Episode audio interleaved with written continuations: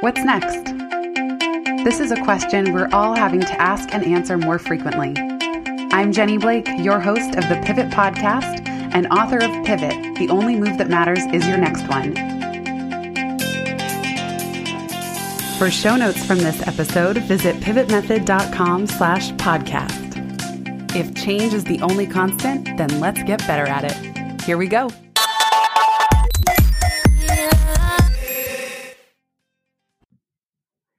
Hello, my friends. I am so happy to be back today with my now very good friend, Dr. Michael J. Consuelos. This is our 15th episode together in the Pivoting Around a Pandemic series. Our most recent episode, the previous one before this, was episode 235 on co journeying and reopening, a roundtable we did with Dr. Anthony Harris. That was many months ago. I don't even know the exact date. And Michael and I are now back to check in and probably talk about all kinds of things in a big, vast, wandering, uncertain 2020 style unfoldment of a conversation. So if that does not interest you, then maybe this isn't going to be the episode for you. It's really a place for us to touch base, talk about how our summer has been, and how Michael is thinking about this crazy year from the perspective of a doctor and a business owner and uh, my own ups and downs, which you have heard me document in episode 245. Quick background on Michael. He is the principal at his business, MJC Solutions. It is a veteran owned small business because Michael himself is a veteran. And he provides professional consulting and advisory services to organizations in healthcare. You can imagine MJC has been very busy this year, and I'm very impressed by all that he's been doing to pitch in and help out wherever he can. He has held several leadership roles in emergency preparedness and pandemic response since 1997, including his time in the military, and he also has a, a deep background as a pediatrician. So, with that, Michael, welcome back to the show. Jenny Blake, it's been way too long. Way too long. It really has. Oh. I know. June 12th. That was when June, we recorded last. 12th uh, I miss this. I, I do miss the kind of wanderings, the, the, the intellectual and sometimes not so intellectual wanderings. of, Me too. Of of JB and MJC. So, well, you said it. These have been a documentation because we recorded our first one right in mid March as everything was starting to shut down. You were so generous to just hop on a mic with me. You even bought a microphone this year. I did. And look how many podcasts you've done now with it. I know. Your and, mic and ROI is on point. Thank you. Yeah, and, and, actually, I've been working on my podcast voice. Every every once in a while, I'm in a meeting, and like, and people literally stop, and I know what they're looking at. They're looking at the mic, the headphone, and then and the question comes like, "Where did you get that? How often do you use, do you do podcasts?"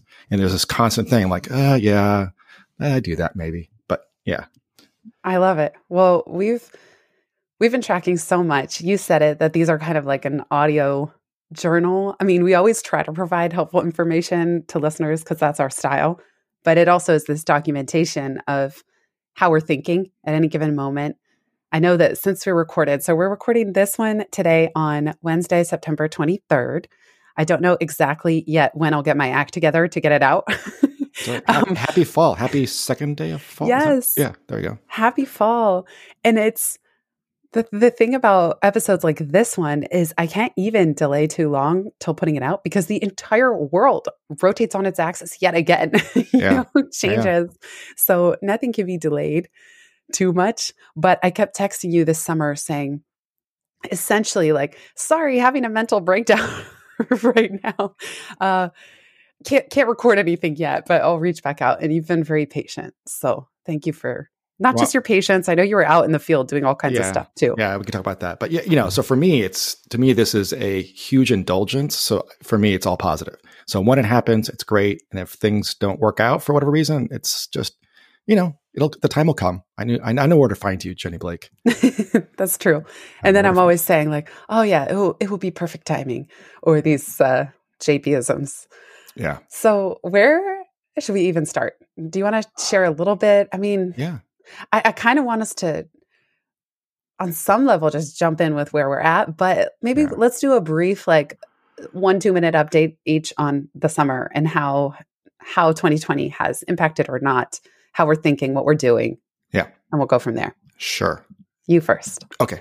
I'll be, I'll be first. So, so a couple big things happened uh, in my world since we last talked. I think probably one of the major events is I spent two weeks in Corpus Christi, Texas, and uh, as part of uh, a team who went down there to help out in that region. So Southeast Texas was having a huge um, COVID 19, obviously, as you can imagine, a hotspot issue, and they're running out of beds in the ICUs or out of beds in the hospital. And so I, I, went down there to help set up an alternate care site, which is basically a fancy word for you're opening up new space to take care of patients. And so early in my experience, you do these kind of things in tents or in temporary settings. And we were lucky to actually be able to use a hospital that had been shuttered for a few years and reopen it, and and we were able to take care of some patients and help uh, sort of decant or vent off extra patients to allow the core of the hospital to take care of the more ill patients, which you know was just in time, which is great. Uh, so that experience was interesting because it was the first time I traveled. The first, and so maybe we, I'll put a little pin there. We can talk about traveling. Um, the other thing I've been doing is helping uh, both uh, K through 12 schools and universities open safely and stay open, which uh, has been a really interesting uh, experience. And we can talk a little more about that. But that was a big deal to trying to ramp that up and then actually having the schools open and then hopefully stay open, which is great. And, you know, I think the other piece that has happened since we last talked was I think I mentioned in some of my earlier conversations with you is my business really took a if you if you see a bar graph of my cash in and work, uh, things were good kind of beginning of the year, and then COVID hit when I thought I'd be doing a lot of work, and things got really clamped down. Organizations were going through some serious financial stress, and so a lot of that work kind of just evaporated. And then in July, Jenny, it just boomed, and now I'm at the point where I know this is hard to believe, but I'm starting to say no to things because it's finally coming to the point where I want to remain balanced. Yeah, I know. So I'm, i want to maintain that balance, you know, as part of some of the things I've learned from you and the rest of the momentum uh, community about trying to bring some, you know, continue to have balance and do the work. And and I and now, I, so this is, and I know this is longer than two minutes than you asked. I have to say, the you know that the one thing that that you shared with us in the past, which is you know, when you get an offering for a position for a job, it's like I forget the three different levels, but it's the that one sort of, you know, it's get out of bed with joy, um, you know, something that you really want to do. So now I'm at the point where I'm only taking engagements and working with people where it's that getting out of bed for the day with joy. It's work that brings me joy, that is meaningful, that is impactful, and I'm also balanced with things that I can learn. So also taking things that I have expertise in, yet I'm stretching myself into new places. So it's it's it's hitting all these different elements for me. And so anyway, so I can go on. I love that. that. I love that. I have a huge, huge smile on my face because I doubt that was a driving factor in your career as a doctor, just knowing the culture no. of a lot okay. of the medical field. Go for it. No, no. So I have to say something. So my wife and I were taking a walk two days ago and I was talking, we were sort of just talking about some of the jobs that are sitting in front of me, like some of the work that I'm going to say no to, yes to. And I want to say something that literally brings tears to my eyes that I shared with her is literally like I, since I've started this new journey, I have not had a bad day at work. Wow. Yeah. So it's been, it's been really kind of, wow. you know, I, there's been tough days, right? There's days where, yeah, it's hard. The work is hard. You're, you, you know, you're, you're stressing about deliverables. I don't consider that bad. There has been a, a day where I go, why am I doing this? Like what, like, or, right. So the usual kind of things when you think about work, um, just that I look back. So cool. Yeah. That's yeah. so beautiful because I know that when we first started these conversations, you were about a year into launching your own business full time. Right. Right. So to be experiencing that and to have so deliberately created that joy, and now to know you're saying no to things and having this compass of what has you jumping out of bed with glee and what has you learning the most, I think those two metrics, it's not even the right word, those two considerations for taking on any client, any product, any job. Um, are so incredible. And and of course, we can optimize for glee, we can optimize for learning, and we can optimize for revenue, but they can happen at the same time. And it's just so freaking cool to hear how you've implemented that for yourself, to have had this conversation with your wife, and to have looked back even on this crazy year and say, I haven't had a bad day at work.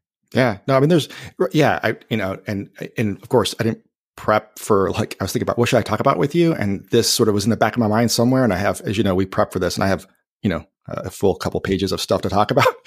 for whatever reason, this didn't land. And also just you're just being in this moment with you. I like, you know, I felt the urge to, to, to kind of share that because I look as I and what I enjoy about our conversations, it, it, gives me a little bit of time of reflection and and and talking to you.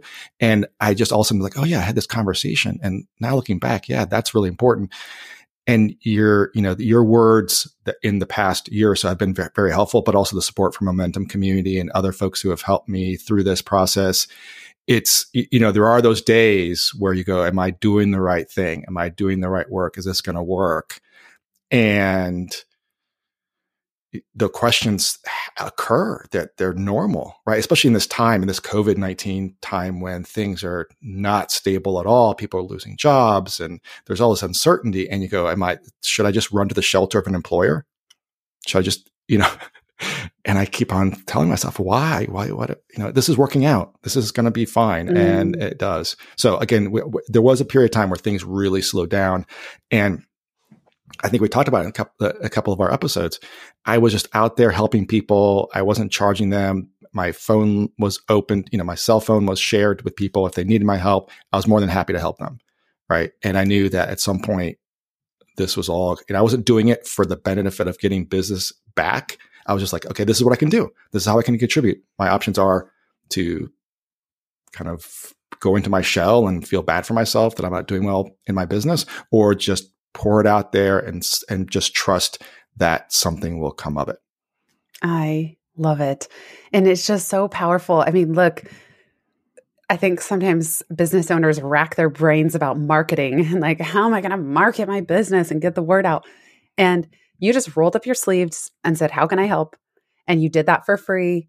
And obviously, we're not all going to work for free forever, but you're such a good example of not you had just launched your business. And I would imagine that if you just launch and then a pandemic hits, there could be this reaction of, oh my God, I've launched at the worst possible time and the sky is falling. I'm not earning the income that I thought. And you just took that f- quote free time. we know yeah. no time is free.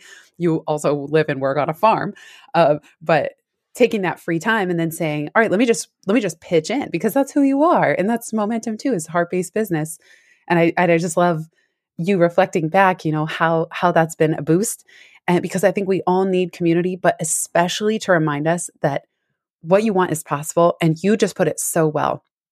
Just because it has hasn't happened yet, it, it, can. Like the tipping point can happen. And I'm just in awe, Michael. I'm I'm so happy to hear you say and share for everybody listening that there was a time my business took this massive dip. And now here we are that in July, you started to get more business than you could handle and you had to start saying no to things. Yeah. And that's available to all of us, believe it or not. I mean, I know nothing is guaranteed, especially in business. Work working hard doesn't guarantee anything, actually. It still has to be aligned with what the market wants. But thank you. Thank you for sharing that and providing that example. And I love that this was not even in our pages and pages of yeah. of brainstorm notes. It's so great. It's, it truly is the alchemy of a conversation. Yeah, no, it is. And, and, you know, also it helps, I think at some level that you said you mentioned it's a way for us to journal. So I, you know, thinking back now, maybe in years from now, when I listen to this, this will be a good way for me to remember, recall this. Absolutely. I love it. So I, that was way beyond my two to three minutes. So how about you, Jenny Blake? No, it's okay. I, I kept I kept going because it's a good example of so many things. A great example. Oh my goodness. I'm recording this and it's a good day. What does that mean? It means that I actually have energy. I actually have life force. I I feel positive and optimistic. And I shared this in episode 245. I sent it to you. This article that blew my mind on your surge capacity is depleted. That's why you feel so tired. Yeah. I think that's what happened to me this summer. I just, I don't want to get too, I won't get too far into it because I think listeners, if you've already heard episode 245, I'll just be repeating myself. But for me and, and many people I know, it's just been a really tiring summer. In my case, it's sort of the chaos of New York. I love New York. I've been here nine years. Um, it has been a tougher year in New York than certain other years.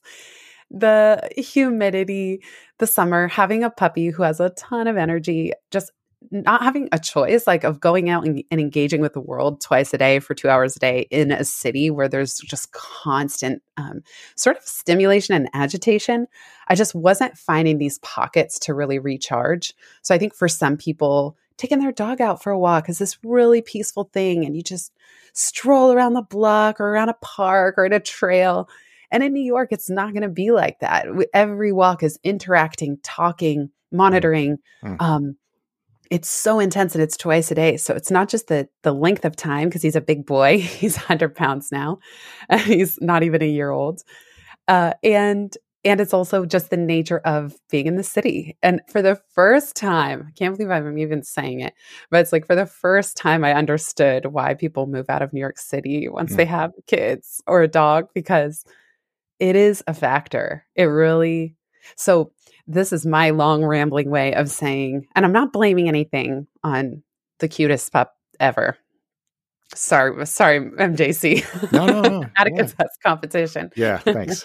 um, uh, it's not it's not on him, but it's just this dynamic because I'm a very introverted, like sort of quiet, needing person, and I've always been able to cocoon in my apartment right. and then go out into the city when I want it that stimulation and that changed this year and and then combine that with the stimulation of a city that is hurting and people are afraid of catching covid others aren't it's crowded people are unemployed there's nothing to do like the same activities and jobs right. and what kept everyone busy so it's it is crazy there is a really strange energy in the air and Michael and I did just didn't figure it out to leave. You were so sweet to offer us to come stay on the farm.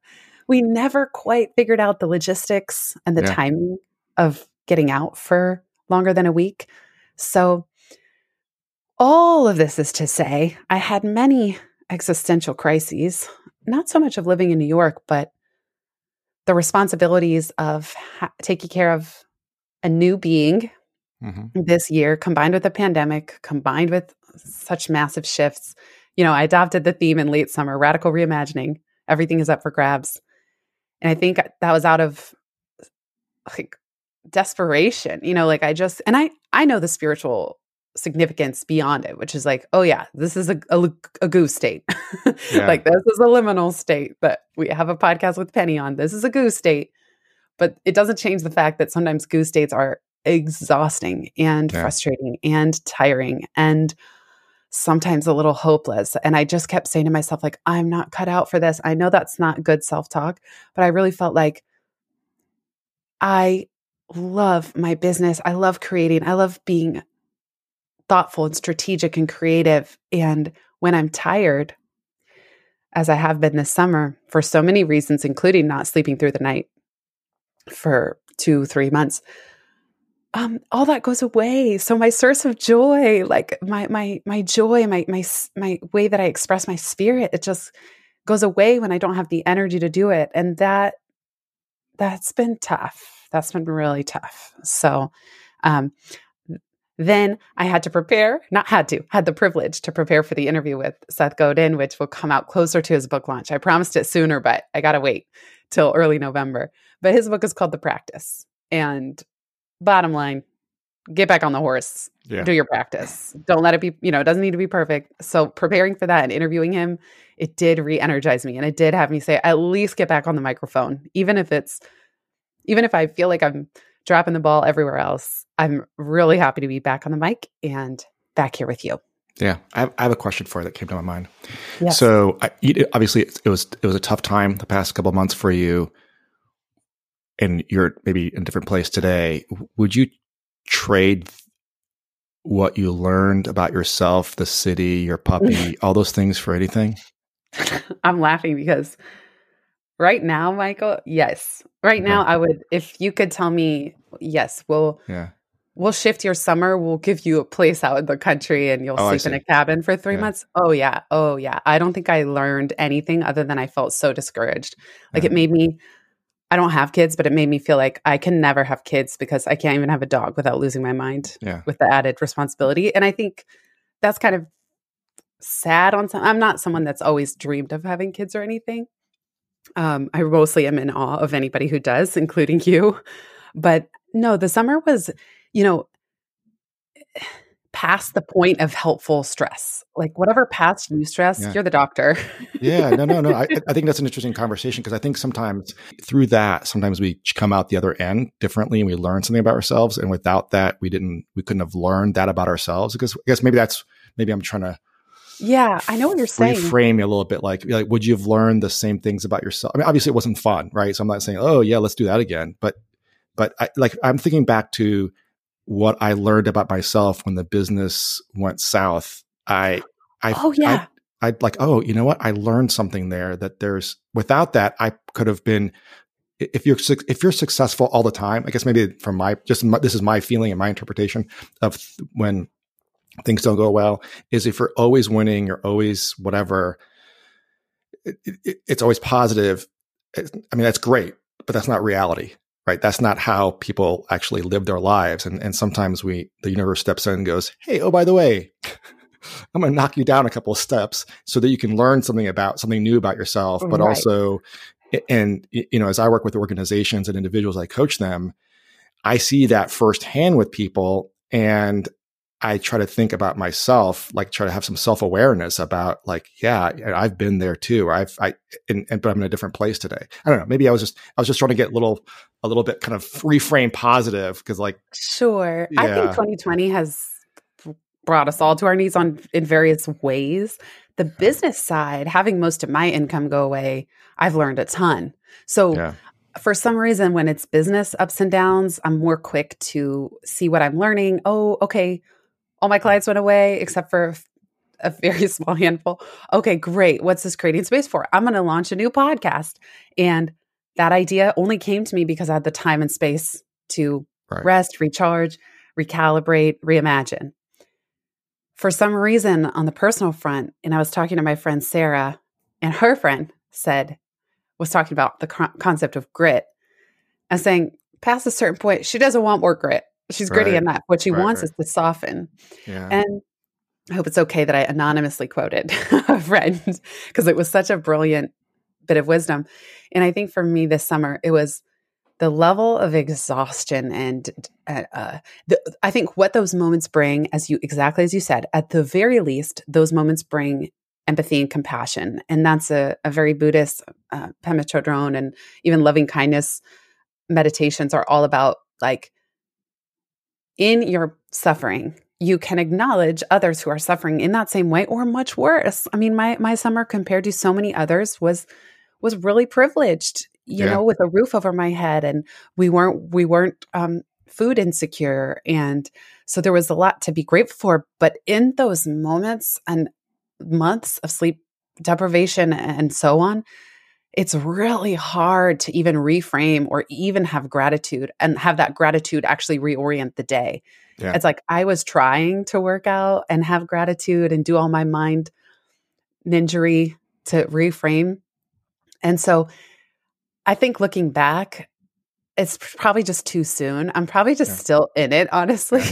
Yeah. It's too volatile for me to say, "Oh yeah, I learned some massive gem." I if if you told me I could have spent the summer somewhere more relaxing, I would take in a heartbeat. You know, I don't think there's anything so massive that I learned by being a shell of myself, other than how hard it is to get anything done when I'm a shell of myself. Yeah. I, I- think you're, I, you know, as I talk to other people, there's so many people who have, have found that edge and have found themselves on the other side of that edge and it's not good. Yeah. Yeah, So, but it's yeah. you know it's true like we're we're we're all going through this together uh, my friend mike's mike robbins his podcast name and his latest book is called we're all in this together he was interviewed a couple episodes ago i'll have to go find the number but at least we are all in this together and Yeah. the fact that someone else wrote about surge capacity being depleted Right. meant that i could put a label to what i was feeling Right. and Right. and good things are happening too. And you're right. It's like it's always darkest before the dawn. There's always a silver lining, you know, but sometimes Yeah. I think at the very least, uh, well, it, it kind of circles back to, to COVID of just health. It has us all really focused on our health right now and the fundamentals. Like, I'm definitely, I know we're going to get into talking about vaccine stuff because you signed up for a vaccine trial. I I, personally do not want plan to get one. I don't want to, I'm not going to like tell anyone what to do. I'm not the doctor Michael is. But uh, what I am doing is trying to stay really healthy. So I'm trying to get enough sleep um, and take my magnesium, zinc, calcium, you know, work out every day. Like I, I do think that health, we see how fundamental it is right now for all of us. So I think that's a big theme of 2020 is just all Right. this uh, awareness Yeah. around our, our health and our immune system. Yeah, but you know, I think in our in our sort of pre pre work things, one of the things that I liked about how you set thing- things up is it's not just one virus, right? So it's not. Oh yeah. just Can I talk about that? yeah, please do because I I think that's very interesting because I've got some thoughts about the same sort of thing, right? It's not just like oh, it's COVID nineteen, it's one stressor, right? It's Oh my goodness. Yeah, so talk more about like yeah, It is weirdly, COVID is real. Well, some would even debate that. Okay. So we live in a crazy world now where nothing is certain and it's hard to say anything. Um, but it's almost like, in addition to COVID being a real virus, it's also this metaphor, it's this vehicle to transmit these other. So the way I see it, my take on 2020 is that we have at least, I bet there's more, but at least five gnarly viruses, meaning something that is spreading and and kind of jumping quickly from one thing to the next. So we have the physical COVID virus, and that's you know so at the time of this recording, about two hundred thousand people have passed in the U.S. And anytime I think about that or say that, is I just want to send love if you've lost a loved one or someone who was immunocompromised and got very sick this year. So there's the physical virus. We- We're aware of that. That's been the catalyst for a lot of what's happened this year. Then there's the psychological virus, fear of COVID. So I think for a lot of us in especially mid March, became hyper paranoid, depending on your degree of fear around it, but some level of fear. And even now, when I think about getting on an airplane again, which I haven't yet, I know you have, uh, there's this fear of COVID, or I think about visiting one of my family members or having them visit me and coming through New York airports. Or so the psychological virus of the fear, and not just fear of catching COVID, but the fear of each other. And so there's this that kind of takes me to the social virus. So the social virus is not the fact that we're being social, it's fearing each other. yeah, Things like fake news, cancel culture, um, violence, destruction. You know, so, so much of the social justice movement this summer and those protests have been amazing and incredible. And there's all kinds of things happening in the periphery where socially, I think there's so much division in the country. There's this virus of fearing the other side, whoever that is. Like, and I, I get, I, I'm so sad, you know, when, when, um, just to see how much division and disinformation we have. And so there, there's one. And then fourth, we have the economic virus. So starting mid March, everything was shut down. So it spreads. This economic virus spreads because if businesses can't run, if theaters can't open and restaurants can't open and house cleaners can't go in to their jobs, it's then everything shuts down and it's a domino effect or a virus where we're all affected at many points down the chain, except for a handful of companies who are doing even better now than they were before.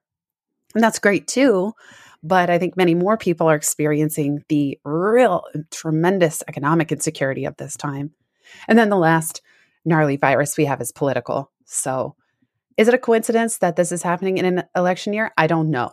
I really, there's a lot of theories out there, and we're not going to get into all of them today. Yeah. But politically speaking, we have fear mongering, divisiveness, a lot of politicking pre election on all sides scheming, gaslighting. Uh, yeah. And now with with RGBs passing away, we have a whole nother.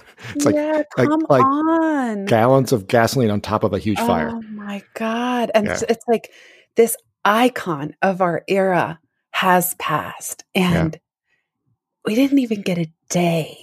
No, no. Uh, the day, I think it was an hour. I mean, like, no. I mean, my son texted me before, I don't, I don't know, he's got a lot of connections in the news world and he's literally texting us. I'm like, what? What happened? And it took like about an hour mm. for it to hit the mainstream media, whatever. And within the hour of that, it was already, you know, what you're talking about. So, yeah, I mean, I like, actually, I don't like the fact that we're going through this, but I, I do, I sort of reflecting on what you just mentioned, and also uh, uh, an article or an opinion piece you you sent me around the the COVID nineteen, you know, from the virus standpoint, which yes. is something that I've been talking when I when I actually speak to employers and hospitals and, and especially universities. I, I, talk about like this is what you know you, you give you, people are giving too much credit to the virus. It basically is a piece of of of DNA wrapped up in a little protein coat. It doesn't have any feelings. It doesn't have any political connections. It just does its thing, right? Nature has made it that way. And what I liked about that that opinion piece you shared with me, and, and the thing that I talk about is that in order for it to spread from just a small batch of whatever animals to humans and then go on and on there has there has to be something inside of that virus but also the hosts have to be able have to have receptors right so when i'm thinking about the, the physical psychological social economic and political viruses that you mentioned it's not just that these things are happening and there's that it's able to do that but somehow our society our families, ourselves, our mentality, however we we have the receptors available for to allow this to happen. Right? Like if we weren't good hosts for the fear mongering and the politics, if we were different in some way, then it wouldn't affect us this way. Right. So I think I, I agree with that because we can see examples of other countries yeah. that don't have the same social, political, economic issues because they've handled it differently. So it's not that anybody escaped the physical effects yeah. of COVID. I mean, everyone globally had to practice social distancing or, you know, stopping flights in and out for a period of time. So everybody everybody had to deal with the first virus, the COVID virus. But I agree. I, love what you're highlighting in that article was called Consider the Virus's Point of View. I also mentioned to you today this book on tyranny, 20 Lessons from the 20th Century is by Timothy Snyder. It's tiny. It's inspiring me to create a tiny book, but it packs such a powerful punch. And when you talk about open receptors socially, economically, and politically with the state of affairs in the US, this book on tyranny is so, it just clicks right in. Like, this is not new, what's happening right. Right. in the US and what the precedents that are being set and the and the mores and things that are being unraveled. It's playbook it is playbook. And so many of these things, like creating mass confusion, creating controversy, uh, questioning facts, you know, pr- projecting somebody's ill intent as yeah. what the other person is doing. You know, it, all of these things are our playbook. And I, if you are listening to this and you have not read and you don't own this book on tyranny, it's tiny. It's less than ten dollars at the time Today it's about $6. It's so good. I think it's mandatory reading. I'm gonna have to read it. I have, I have not had a chance to read it. Yeah. so the other thing I, I, think about is the fall of empires, which is not a book, but yes. is, but is but you yes. know, so and throughout history, every we'll call them empires at this point, right? There were something happened. Empires, uh, uh, the Romans, the Greeks, the Persians, da da da, the Turks, every every everywhere you turn, the British Empire, the, they all saw an end, right? And I just think we're we're just happen to be in the in witnessing the fall of the quote unquote American empire, whatever that would look like. Our our political prowess, our whatever we, we throughout the world, our financial and economic, it's just, we're just seeing the downturn, and and and I'm not probably the only person who's saying this, but I just think, okay, this is how it's going to happen. Right. And also, I think that what makes us so incredibly strong is some of our greatest weaknesses. Right. The fact that we are. Say we, more about that. Yeah. So, and also say more because you're such an optimistic guy. So it's kind of surprising to hear you talk about the fall of the empire. I think a lot of people in this book on tyranny completely addresses the sort of, uh, like kind of ignorance is bliss in a way of, yeah being like, oh, that will never happen to America, you know. Um, but talk to us. Okay. Well, that's hubris. Yeah, just saying so, um, Right. Yeah. So, so, again, I, am sure there's probably people way smarter than I am, political scientists, historians that probably can can probably say this either better or completely topple my thinking.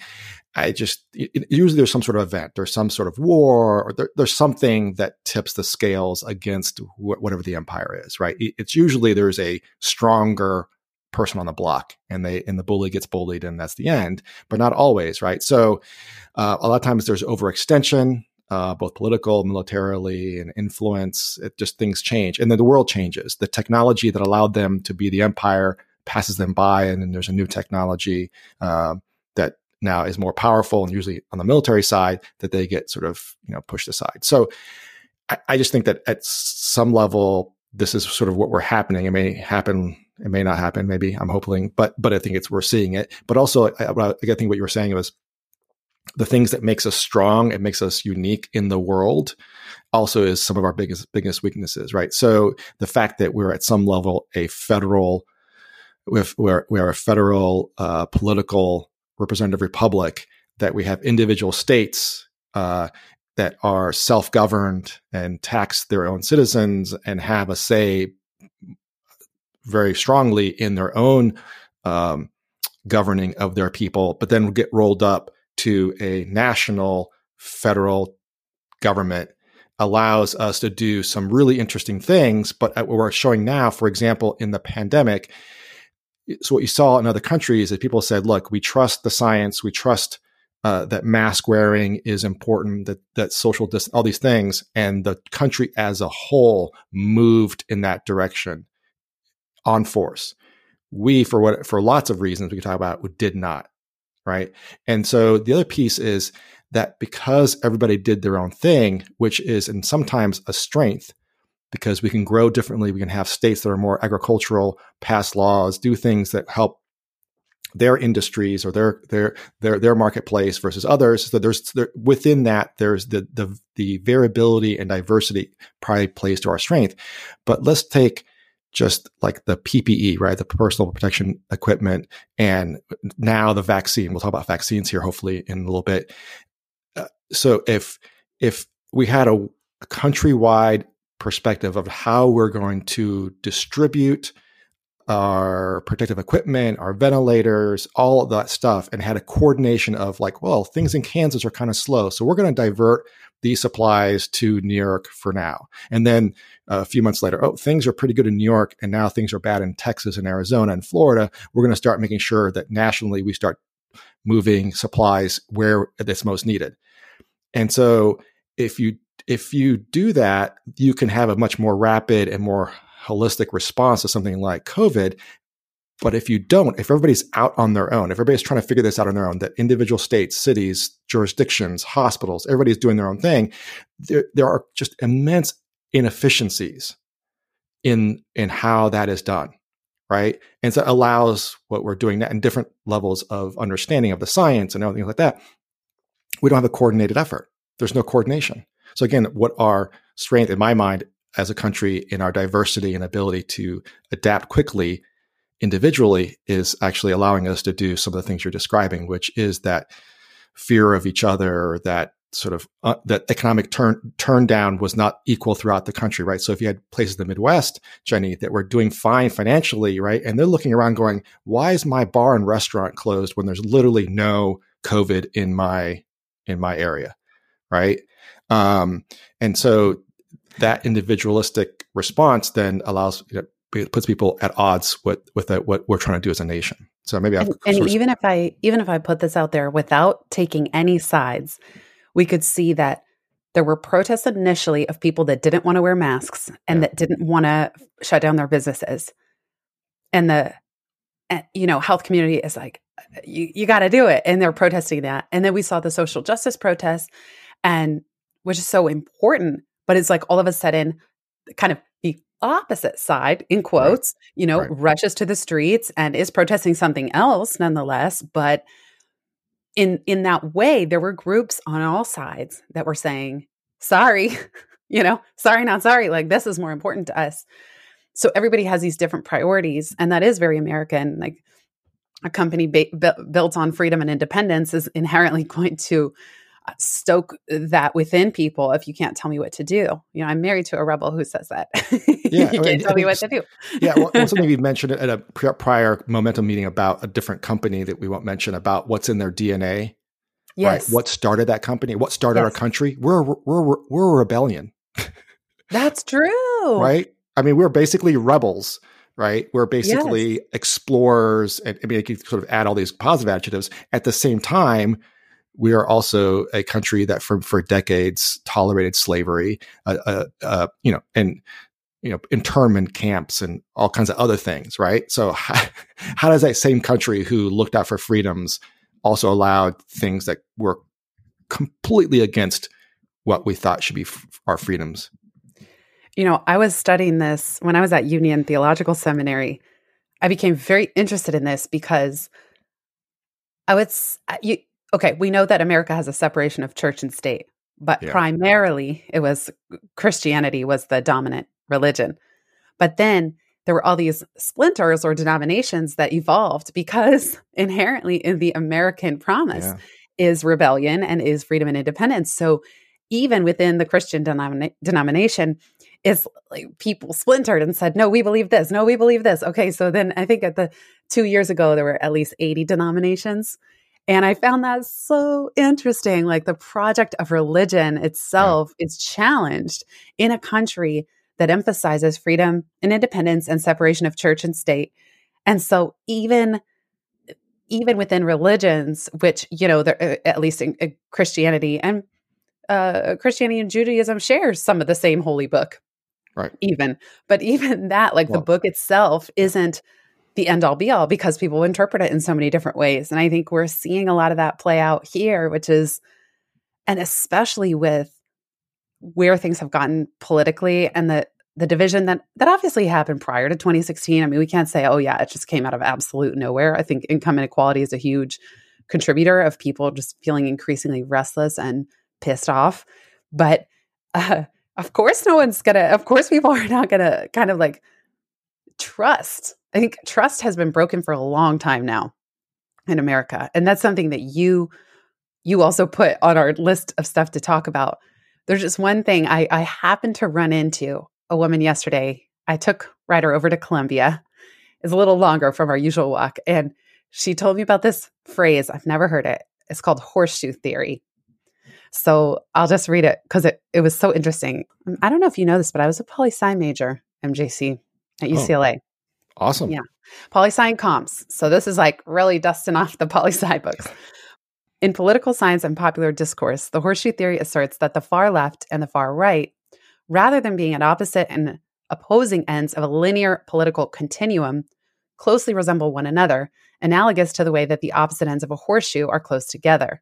The theory is attributed to French philosopher and writer Jean Pierre Faye. Proponents of the theory point to a number of similarities between the far left and the far right, including their supposed propensity to gravitate to authoritarianism or totalitarianism. And then, of course, the last line. However, the horseshoe theory has also received some criticism. Uh, footnote, footnote, footnote, AKA, of course, the far left and the far right are going to bristle yeah. at being, don't you dare lump me with well, those, you know. Yeah. And so, of course, the criticism is no effing way of right. from both sides saying don't you dare put us closer to each other than the center. But I think this was just, I, I don't care where you fall on it, whether you agree with this or not. It's an interesting concept for us to wrap our minds around, like oh, a horseshoe. See, just put a little. No, I like there. that. So I'm so I'm going to drop drop the Joe Rogan story now. Okay, great. Because I think I'm going to really love Joe Rogan this summer. Not not because I agree with everything he says, but I love his fearlessness of just being willing to have conversations. Yeah. I, it's it's so impressive to me. Yeah. So I'm gonna drop so if you haven't folks, if you haven't read this news, it's been out for probably about a week or two, where we all know Joe Rogan moved over to Spotify and I think Jenny and I spent about a half an hour of a prior podcast just talking about the money and everything else that's happened. And if you haven't read, there's several news outlets have reported that. Well, and one thing that you'll see is when we moved over to Spotify, there was a, a significant number of podcasts that not did not go from other podcast provider onto the Spotify playlist.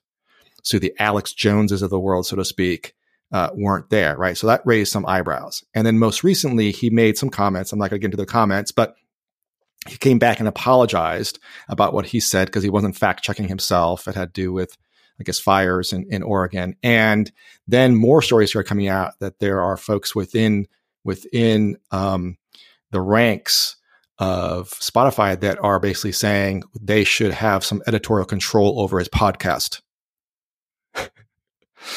right? So it's like, whoa, right? And so what's even more interesting, well, so so to take sort of your horseshoe thing a little bit, why I'm bringing this up is because it's interesting that first of all, Joe Rogan, who is known for what exactly you said, just having this conversation, and he speaks about the the cancel culture that how people who are liberal sometimes are illiberal, right? They they they vote they they want to be have the freedoms at the same time when there are certain people who they just want to have those same freedoms freedoms we can freedom of speech and freedom of religion wherever it may be right? Um, so there's that sort of dichotomy that lives there.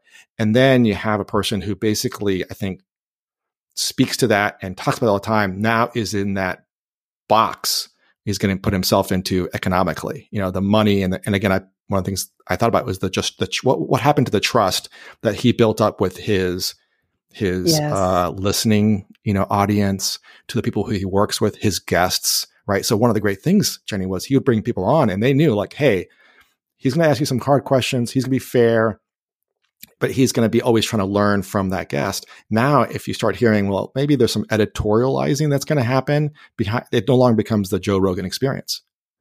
Well, a hundred percent. And again, I'm not saying the whole point, and I think why Joe Rogan is the number one podcast. I'm not saying that uh, emotionally. It's like a fact that yeah. I think he's leagues beyond even the number right. two podcast. Is that he actually is willing to have conversations on all sides, and and he, and he always says he's like I was raised by hippie parents. I'm very liberal, but he always is willing to to ask questions and be be provocative, but not on purpose. I think he genuinely uh, he says like i have a good heart. I know where my heart is. And yes sometimes he gives a platform to people who later are completely discredited. And and yet he's willing to and uh, and I'm, I'm there are some terrible things that those said guests have said and done. But on the whole he's really making an effort to have tough conversations about really tough topics and do them in a non uh, like super splintering way. It always will piss somebody off. I, mean, right. I think he knows that by now. But I just admire so much that he's willing to dive into topics and and give people space to share why they believe what they believe. It doesn't mean he agrees with even every guest that he has or everything that they say, but he's one of the only places that really gives this long form forum I almost think of it as like the new water cooler. And I'm late to the game. I mean, I'm so late to JRE because I've had friends send me episodes in the past, and I think I just got turned off by every other episode being MMA or a comedian. Right, right, right. but increasingly, he has these very interesting authors, scientists, researchers, especially in 2020. I have not found an information source like it that's so yeah. long form, that's so exploratory, that's so I think he's very smart. He he um so I have found it to be a real outlet and a real water cooler. Like you and I will talk about episodes. And my, uh, my a, a couple other friends and I will. And and now, and so we, of course, we even talked about it in one of our episodes, Michael, of the him getting the Spotify deal. Some say it's a hundred million dollars, some say it's 190 million. But then in these last few weeks, when the news came that some Spotify employees are trying to rally together and say that they need to have editorial oversight on the guests or they need to flag trigger warnings in the episodes or sensitive content or fact check and take that out. That's just completely antithetical to how Joe Rogan operates, which is have the conversation, take the risks, right. and then let things sort themselves out. But that's not, he doesn't censor himself. And this is why people love and appreciate him. And I, it's so hard for me to even say this because it's like, it's very easy to go back and then pick apart even what I'm saying. What is so that the thing that and I texted you when you sent me that article, I said, "What is your freedom worth? Like is yeah. your freedom to say and have the guests that you want is it worth a hundred million dollars? Would you turn it down? Would you would you end the contract? Because I would imagine his contract must have said before he signed it, that Spotify will not have editorial say right. over the guests, the timing, or the topics. But the second that any kind of measures are put in place to say, we're going to check you or check things before they come out, the entire thing shifts. The entire thing shifts. It is this like, well, it's an invisible little virus. Um, and I'm not saying we have, of course, we have to protect against hate speech. I'm not saying this. Joe Rogan is not a fear mongering division creator. He wants everybody to hug each other and love each other. That's his goal. That's what he's speaking from. So I, I agree. Like there's some hate speech that exists that we used to have to monitor for when I was teaching people how to approve ads at Google. We had to look out for hate speech and things that were illegal, things that were horrible, horrible things that nobody should have to see. That's different than what Joe Rogan is trying to do. Um, and that's my opinion. Some people would say, no, it's not different. You can't censor anything. Some people would say, you got to censor it because uh, any little misinformation can be seen as hate speech.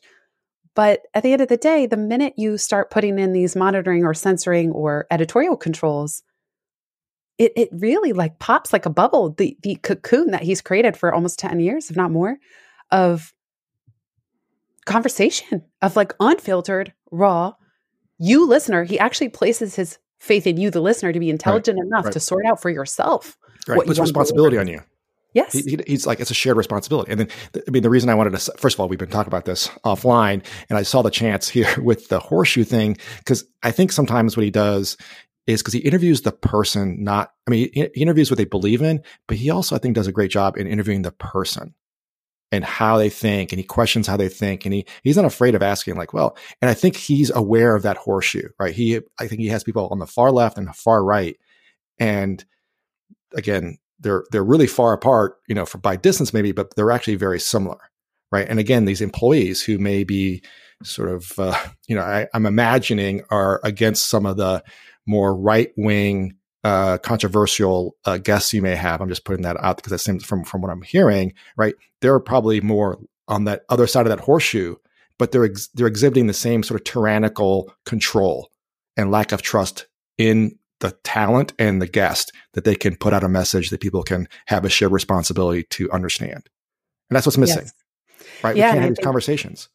Right. And and I think if you if you take it out out of Joe Rogan, I don't know where it's left. I mean, in in a way that reaches kind of enough that we can all talk about it and debate. Like he right. has become the new uh, there's another New York Times article, Bari Weiss, his friend, and she's a controversial in and of herself. Right. She wrote an article about why Joe Rogan experience is the new mainstream media. And it's like if you because it's certainly that level of discourse and open dialogue does not exist in news media. I really don't think it does. I don't think right. it's in mainstream media. It's really in podcasts. It's why we're talking about it now because I think you know people might wonder why are we obsessed with Joe Rogan. It's kind of a canary in a coal mine of yeah. Conver- yeah. of not to conversation, uh, really inc- important critical dialogue. Right. And I admire and I understand what those Spotify staffers are trying to do. These things come from a good place. Right. There's a, I'm sure this is extremely controversial, but a Sam Harris episode with a guest. Now I'm forgetting the guest's name, but on the new religion of anti racism. And just saying the title is very controversial. But one thing that that guest said, so listen, listen at your own will, you know, like whether you agree with it or not, it's what someone's thinking about he said, you know, on all sides, like people are bright eyed with, let's say, um, any religion or evangelism. Uh, the people who are, you know, missionaries going off into foreign lands uh, right. uh, are really bright eyed. Like, remember the kid, was it last year, where he was trying to go to the last place that had not been industrialized, like this little remote island off the co- off the coast of India, and he wanted to bring them Christianity. Right, and he was killed. Yeah, so he he meant so well. He really wanted to spread the word, spread the gospel. Right. He he was really well meaning. And so that that great intention doesn't doesn't change that okay, that was not the right uh, application, you know, of that. Uh, and this was very, as you can imagine, very heated topic at Union as well but I think so. So it's not. I'm not saying the Spotify employees are like trying to, you know, ruin no. discourse no, no, or ruin both, Yeah, and I think both sides feel the same way, right? So I think that yeah. there are there are sides of the you know on both sides of the horseshoe that there is there are freedoms and logic and understanding that the individuals have for what they're trying to do from their perspective. And taken to the extreme, like this, I, I should read this tyranny book. To the to the extreme, you get tyranny, right? And so, uh, you know, so I can see where um, things that are controversial for the left, which is you know uh, pro-choice and and gun control and those other things, on the right are seen as rights and protection of life. Uh, you, you know, there's different. Pers- they're they're the same coin, just from the other different side. So, it, what I also I found interesting is we're going back and forth is that that that Joe Rogan actually a couple years ago actually had a podcast with Steven Tyler and said, "Oh, this is why we didn't join Spotify. It had to do with money." Yes, but it's also mm, to me, it's kind of interesting just as as, a, as an outside observer, like what changed like, did the money, did the money get to be so ridiculous? Well, oh my gosh. I, I, okay, right. I've been thinking about this, and I'm, I'm like thinking he, about this. He and Steven Tyler, uh, like, are bad mouthing basically the record industry and people like Spotify and how they take away money from the talent. Right? That's the. It wasn't had to do with with the actual cautionary tale about the right of expression, but rather on the monetary side and it's just hilarious. It's, it's episode uh, 1116. I think I just looked it up. Um, so if you go back and it's like, uh, I think I actually looked it out. It's like an hour and 40 minutes or so into that. They just slam, um, the recording industry and like in Spotify and like what, ha- and back to again, your question, original question, what is your freedom worth? So maybe a couple years ago when he recorded this, the number wasn't right. And now like what changed? Cause he moved his, he also moved his studio. A lot of things changed. Oh yeah. And Hey, it's Ryder. It's Ryder. He wanted to say hi, folks. He's chiming in. So, so let's pause for just a second so Ryder can have his say. Sure. Rogan. In terms of the money, he did say that he what he said to Spotify several years ago is why are you why do you get to rake in all the billions? You're you're a publicly listed company, you're earning billions of dollars or you're worth billions. Why don't why wouldn't I see that money? I do think that they gave him a nice enough contract 2 years later to to have him say yes. Although are we surprised that this is happening? So I have a story that I want to share. And I think I've shared it one time on the podcast. Let's say Joe Rogan, okay, 100 million is worth some of the headaches that he might have to deal with at Spotify. And that's if we're being conservative and we're not going with the $190 million figure. That's really conservative of you. Thanks. And yeah, yeah, sure thing. What I'm not clear on is wasn't Joe Rogan and probably his kids set for life prior to the Spotify deal? Yeah. So, so for me, it's a strange choice. And you know, Michael, like how I am with heart based business and no momentum. Money is not the metric. That is not. It is, and it is certainly not worth you know uh, compromising your core values. And I think one of Joe Rogan's core values is unfiltered, and. Um, totally able to follow his own heart gut instincts and sometimes apologize for them when he needs to, when he feels like it. But he's not overly apologetic. He's also not going to let himself be canceled. you know, he has enough right. of a diverse audience that uh, he's not really cancelable because just everyone's someone's always pissed off that he's fine with that. But that's why he's not cancelable because he has his uh, um his base kind of appreciates him. And then even if yeah, so anyway, I don't have to say more about that. But let me just share a story especially with me thinking about a new podcast. And don't worry, I'll still release episodes on Pivot as well. I'm just going to have another one. I often think about how do I support these shows? How do I monetize them? Of course, what everyone else is doing online yeah. is getting sponsors. If you're lucky enough to have enough downloads to even get a sponsor. So, several years ago, a company reached out and they said, We'd love to sponsor the Pivot podcast. And before I f- got clear on where I stood with this, I was very excited and I thought, okay, great. And at that time, I gave a rate that was high. I mean, beyond what the actual market rates would be for podcast ads of my size, but I might have even quoted $1,500 or something, which is way more than my downloads would have indicated. But, and you know, I'm like, it's pivot, it's primo, it's premium. And it was a work related company. Right. And all of a sudden, as soon as I thought that that was happening, I started to change the editorial calendar. Uh, oh, well, they're going to advertise in September. Yeah. I should uh, li- line up some work related episodes. Mm. Oh, I should mm. line up some career related episodes because it's a career change HR platform or something mm. like that. So I started to instantly make and and almost subtle because it, it was not so direct where I thought, oh, I'm going to have an advertiser. Let me like rework my whole podcast. No, but no. I started to think, oh, for the month of September, so and so's on board, and maybe I should line up the content. Or I certainly won't talk about quitting your job during the month of September when I'm promoting right. this career related platform, and and I certainly wouldn't have anything controversial come out that month because well, this advertiser is paying for it, and I want them to have a good experience. I want them to have a good ROI, and it ended up falling through, and I'm so glad that that fell through because now I see how subtly and how quickly and how easily it is to make even imperceptible changes to oneself, let alone the big ones. If you think that someone is listening, tagging, editing, removing, et cetera, et cetera, et cetera, that the proposal is for the Joe Rogan experience on Spotify. And it's very hard. And I think Joe Rogan has like nerves of steel when it comes to speaking yeah. his mind and and ha- being courageous, having courageous conversations.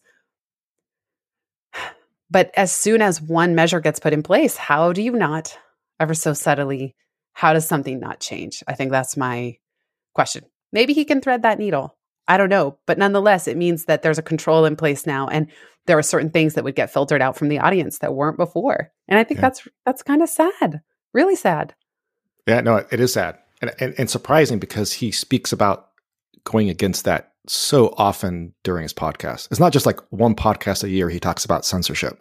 It's and cancel culture and these kind of uh, intimidations by the government or by the by any group, right? He doesn't. He's not. He's sort of. What's interesting is probably on that horseshoe you're describing before. He probably his base probably is the whole horseshoe, right? So I think one of the some of the magic that he brings to the table is that I think he probably has people on the far left and far right who, who listen to his episodes. Maybe not all of them, but I think he's got a, a such a diverse uh, population. But anyway, that's so yeah, true. that's a good way to put it. The whole horseshoe. Yeah, can he, you imagine if I hadn't just serendipitously met serendipitously met this person yesterday on a dog walk? Yeah, that's great. It's great. Like, it's I let the visual is great. Right. Yeah. Probably, yeah. Maybe maybe someone will try to cancel us because we talked about the horseshoe and it's some uh, cancelable offense. I don't know. Hopefully, you know. Hopefully, yeah. I didn't do my research in advance of uh, how controversial is this concept yeah. really. But uh, listen, a Columbia biology student told me about it. So exactly right. You. It's happen- it, It's right. The universe put, put, that person in front of you to tell you that. So yeah. so I will share with you that I've had a similar experience as I'm uh, speaking to. Um, uh, potential engagements around COVID nineteen, I have made sure that I'm not that I'm fact based, but also I'm not kind of politically maybe questionable. And I found myself do the same thing and, and sort of said, "Oh, I, hmm, I would have said this on name your social media or Twitter or whatever," and I go, "Huh, you know, how would this be perceived by a potential person?" So I, I right because you want to come in as the expert, but not as someone who is potentially politically charging what they're politically charged in one direction or the other. So I've I've I've been guilty or I've noticed that about myself. So I think I don't think we're the only two people on earth who've noticed this about themselves. But at least we noticed about it. Like it's part of the victory is you know, oh, oh yeah, I, I, I, have so much less courage than I mean Joe or uh, some of the people I've mentioned. I, I just I don't, I have such thin skin of, of same as you. Like, I mean, it goes to wanting to be liked or wanting to yeah. be hireable, wanting to, right. Like the thing is, and this is why I appreciate JRE is because they'll share examples like, okay, the newscaster who said something that many people find inappropriate and he was fired uh, or the professor who shared controversial yeah. data from controversial right. research and he was fired. And so there are real instances of people losing the positions that they have.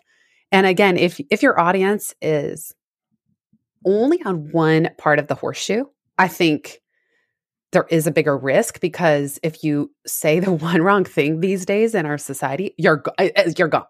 Yeah. Uh, if you, your audience is more along the entire horseshoe, well, you can you can be controversial, but by nature, not everyone will leave at the same time because you're saying one thing and you're pissing this group off, you're saying another thing, the other. But I think, uh, I mean, we even saw over the summer the Harper's letter and how immediately that was met with just right. scorn and disdain, and you know, so even a letter saying like basically like let's all be friends is very controversial, and it's like, well, right. who's writing it? What privilege do they have? And I, am not I'm not saying whether I think the letter's the, the, a great idea or not. I'm just saying even to talk about talking about things is controversial. you know, we're in such a fraught society and it's scary to have to to risk saying anything at all and then risk any consequence at all, especially if you know, you Michael, you're you're support you're a medical expert and a business consultant and I understand why you wouldn't want to have come out with very controversial views even if inside you were debating with those. Right. And it could be scary in a in a year that's tenuous financially for every for, for most people, not everybody, but for many, to say anything at all that might risk future business or clients. And and I I get it that you know from the from even the protest movements like this phrase silence is violence um it's tough it's tough yeah. there's a lot of like you know economic impact that that that can come from speaking up which means that we have the fear of our survival because our, our survival is tied to our ability to provide for ourselves economically so it's and not and not just fear of survival but survival from standing out from the social pack you know i think there's so much research that shows yeah. you know if we fear if we fear being ostracized by yeah. Our clan that's a fear of death no i I absolutely agree. I mean, you know, so it, it, so we started this conversation around the COVID and how this is all kind of, you know, and I think we are a country who, because of its diversity and built upon diversity in a in a you know the old melting pot of many many cultures, I think there's there's some rude awakening we're having that that there that these differences exist, and there's some folks who want to do have one action plan. There's other folks who have a different action plan, but I think we're, we're we as a nation are having, in my opinion, an existential crisis about how we're going to go forward. Right? I mean, I think one thing that worries me is that any one side will have complete tyrannical control of the other side because it's going to create more problems than it's going to solve if we don't come together. And how and how do we build the trust? And how do we work together? How do we how do we improve as a country? How do we improve as individuals, if not by together? Right. I I I, have difficulty with either side basically saying saying the other side is worthless and isn't useful. Those are no matter which side you're on, those are human beings who have yes. family, who have kids, who have needs, who have wants, who are trying to do the best they can, and you don't agree with them on a various and sundry level, right? I get that. And I understand. And I have those feelings too. I don't, I'm not I don't somehow, I'm not a robot. I'm like, oh, this is all, you know, logical. I'm not, um, you know, Dr. Spock or Mr. Spock on this. I feel the same way. I get upset and with certain comments that my friends will make on social media. And I have those same feelings. Just how do we, again, you know, the folks who are listening to this, as, as, as we go forward in our business, in our life, how do we move together? How do how do we do things? How do we do how do we stop doing certain things? How do we do certain things that will improve trust that will improve, will get us together? How, how, do we we're on this blue marble together. There's a book that i think you would love maybe many listeners too van jones. He wrote it. It's called beyond the messy truth how we came apart comma how we come together. I'll put the link in the show notes along with all these other articles we've talked about. And he in that book he alternates chapters speaking to for lack of better terms, Democrats and Republicans. And right. someone said to me the other day, it's a lonely time to be a centrist. By the way, I never thought of myself as centrist. I always thought I was born and raised in San Francisco. I've only lived in SF, New York, LA. I'm not even saying I identify as centrist. I'm like a very, I always thought I was a very liberal, sort of like progressive person.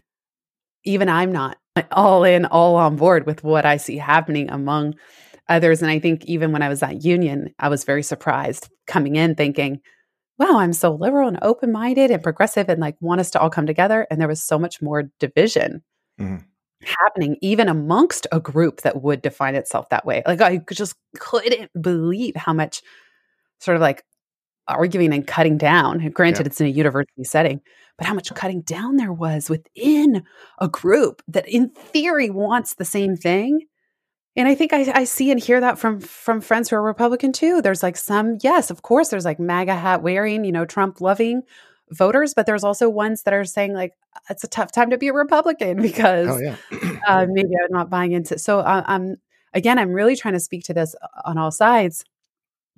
You know, you mentioned Michael, you mentioned trust and coming together, and isn't it amazing that like just the idea of coming together is kind of controversial, you know, because it involves somehow accepting and bridge building with the other side, which some people would say is don't you dare. Yeah. You know, yeah. Don't you dare. That's yeah. here's yeah. my question. we, have been hinting at this vaccine part of the conversation. Oh, let's talk about that. Yeah, you sent me very interesting research that actually a majority of Americans at the time of this recording uh, say they won't be in the first wave of the vaccine, and partly because they have no so little trust in pharmaceutical companies. And I definitely fall into that camp. Like, you think we're going to watch what happened with the opioid crisis, and then like jump to take your drugs? Sorry, not going to happen. And what I've heard, you're the doctor, and everybody listening, I am not a doctor. This is my personal you could even call it crazy, wacky opinion. But what I've heard from other doctors on other podcasts is that it's very hard to even land on not even just COVID 19, but a coronavirus or flu vaccine because it mutates so quickly that everyone who's like future, you know, punting into the future when we have a vaccine, everything's going to be utopian again is so strange to me because in my understanding, it's very difficult to even have a quote a vaccine. But regardless, the trust is so broken of our government and our pharmaceutical companies and the political and economic eh, interests and who benefits from okay so with all that said i'm curious to hear your thoughts and you signed up for a vaccine trial. So clearly so you're like at least pitching in on that front which is i, yeah. find very interesting. Yeah so i so looking back and and i appreciate the question and the the opportunity to talk about this i get an email um because I'm still credentialed at a at a large uh, integrated healthcare system, uh, multiple hospitals, multiple clinics, and my wife works for the same system, and we both get the email at the same time that they're one of the one of the trial for this region that we live in.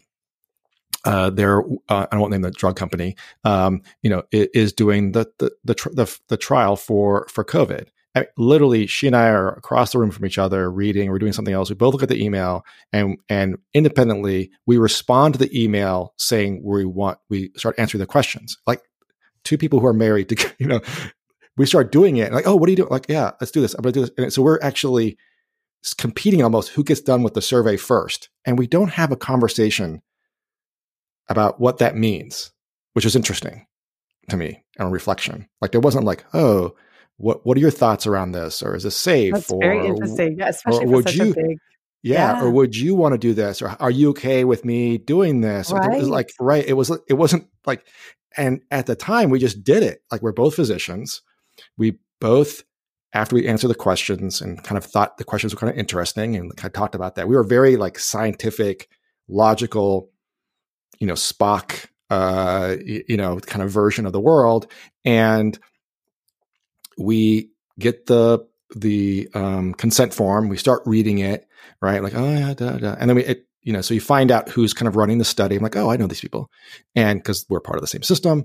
And then you talk about trust. All of a sudden, I literally, I didn't think about it twice. I literally, neither one of us thought about it twice. And, we, and afterwards, we both sort of talked about like, well, that was we sort of did this. We probably should have talked about it, but we both already put our names in. Okay, we'll see what happens. It was sort of like it was like a fait complete. and but what's really funny, so I get called like the next day, and she doesn't get called for like two or three days, and she's she's like, like, oh, why am I not getting called? And I've now I've also by this time have sent the same email to friends and colleagues, say, hey, if you're interested in doing this, people are like coming out of the woodwork to sign up, right? So all people that I know, and again, probably because we travel in the same circle, a lot of them are engineers and physicians and science related people, and everybody's everybody, almost everybody that I knew, if they could, they're starting to sign up, which is interesting. Back to the trust issue, right? So now a few people who I communicated with this were a bit like, what are you doing, Michael? I thought, you know, like the same thing you're discussing, which is it's unproven. We don't know much about this. And, so, and I got some of that feedback, which I thought was interesting from, from physicians and other healthcare people. And I was like, oh yeah, you're right. And I was answering it in an odd way, which was, I, I, my heart signed up. I think like I think my brain was like, "Oh, this is okay," and then my heart signed up. I think because the way I, I, I mean, you you entered the military probably with this. I would enter. I would imagine with a similar yeah. heart jumping, right? Like I don't know uh, if they have anything in common, but it seems to me like yeah, you have a value of like jump up and serve. Yeah, that, that was my response because my their response to me questioning my my my entering the trial was really about the logical stuff, and I'm like, yeah, but I want to help out. Um, I know that they were looking for people of color, right? Um, and, and so I'm Hispanic, and uh, my father's Mexican, and that population you can look it up as being you know both the black and the brown populations in the country are being hit way out of proportion compared to the white population, having to do with multiple reasons. You know, I sort of feel like, okay, I have to do this. I know they need people who from the Hispanic population. I'm over the age of 50. I, mean, I meet and I'm healthy. Uh, so I, I can, I can do this. And maybe it was like, again, I didn't do a lot of thinking about this, Jenny. It wasn't like, oh, weigh the odds, look at the consent form. It was like, I'm doing this. I, my mind was already made up. And I think my wife sort of felt the same way. She was sort of, um, she kind of did this probably also from the heart perspective. And but my reasoning to people who questioned me were heart based answers, not science based answers. What I find so interesting about that, and thank you for sharing, because it's hard, it's not always easy to unpack a heart based response because it just is. It's the little voice inside that just moves you to do. What I find interesting is it must mean that even prior to that, to filling out that survey, you must, as you are the doctor here of the two of us, but you must believe that a vaccine is even possible. And that's what I get curious about, or maybe not. I don't know. I'm curious where you, where, where you stand on that because I've just heard other doctors uh, saying just flu vaccines in general are notoriously oh, yeah. difficult. And even yeah. when we all go get the flu vaccine every year, I don't. I actually don't get the flu vaccine, but um, people who do, it's it doesn't inoculate you against yeah. most flu strains. it, it just inoculates yeah. you against last year's flu strain. Yeah. So, so I think there's in an episode, I, probably our second or third episode that we did together, I talked about vaccines and the corona, the, the coronavirus family, the RNA RNA uh, family, and the fact that we for basically, I mean, coronavirus, I've said them many times, is the common cold. It's basically one of three or four viruses, rhinovirus, respiratory syncytial virus or RSV, coronavirus, a couple other viruses, and influenza are basically the, the wintertime viruses that are in the population, right? And we, we, we single out influenza because it is worse than the other ones I just named.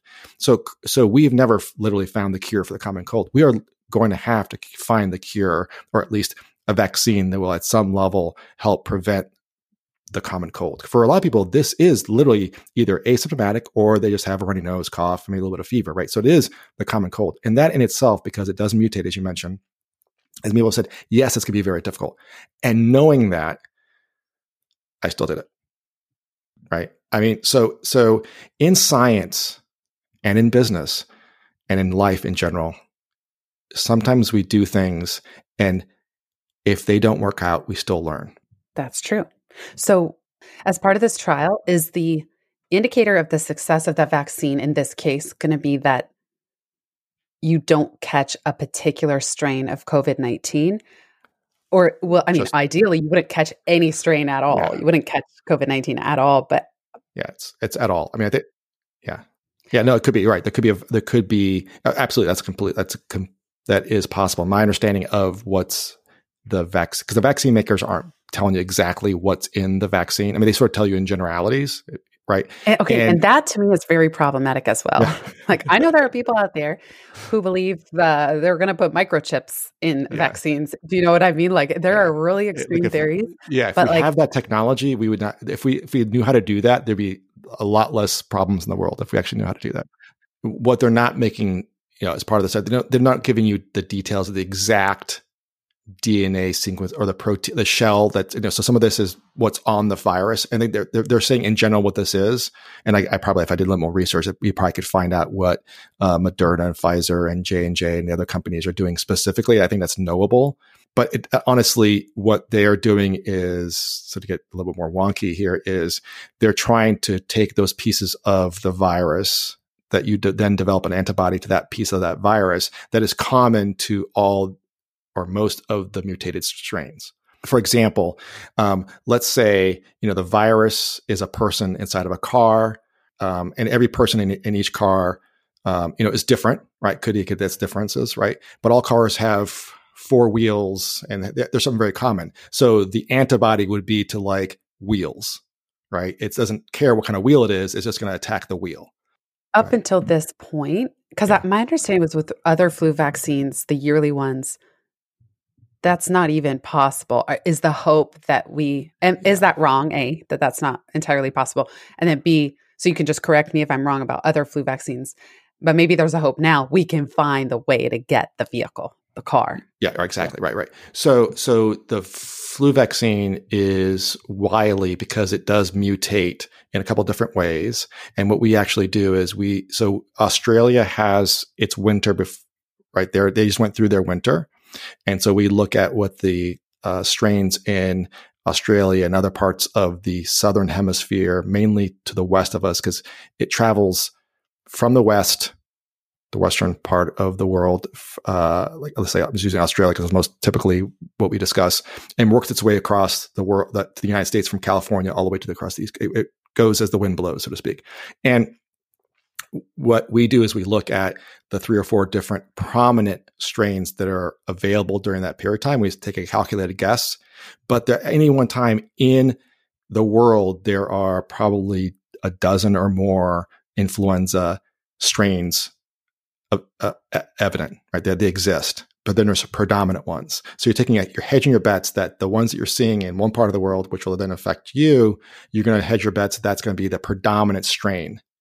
And then again, vaccines are a tricky business because it just because you're vaccinated and have the antibodies to it and your cells will react to it, it doesn't mean that you're always going to win that battle, that you're always going to have, amount an, an, appropriate, completely, completely appropriate response. And coronavirus is going to be that kind of battle, right? There's multiple mutated strains. Um, that will, and, and every opportunity it infects somebody, every time that it affects another host or another, in this case, potentially even, even another species, it can bump into another virus, exchange its RNA in this, and, and take little pieces of it, exchange it, and that creates a mutation. So that's just that's the reality of it. So, well, this reminds me a couple yeah. a couple questions. Yeah, this reminds me of HPV, of which there's now an HPV vaccine. It's one of those sexually transmitted yep. diseases that they say like almost everyone has or will have or did have. Yep. Okay, yeah, and uh, that I I just looked it up. There's more than hundred types of HPV. Yep at right. least 14 are cancer causing. And I don't Correct. know how many the vaccine, do you know how many the vaccine uh, pr- protects against? I'm, I'm, luckily not sitting down for my pediatric boards, but I think it's, I'm not sure it's all 14. I think it's. Oh, no, I don't think so at all. I think it's like four. Yeah. So you take the predominant. So that so this is the same thing for true for the meningitis vaccine. Targets I mean, four strains of HPV. Right. The, the four most four out of a hundred. but four of the fourteen that cause cancer, and and I'm going to make a leap here. People can check on me. This is like a Joe Rogan show. You can you can disagree with me.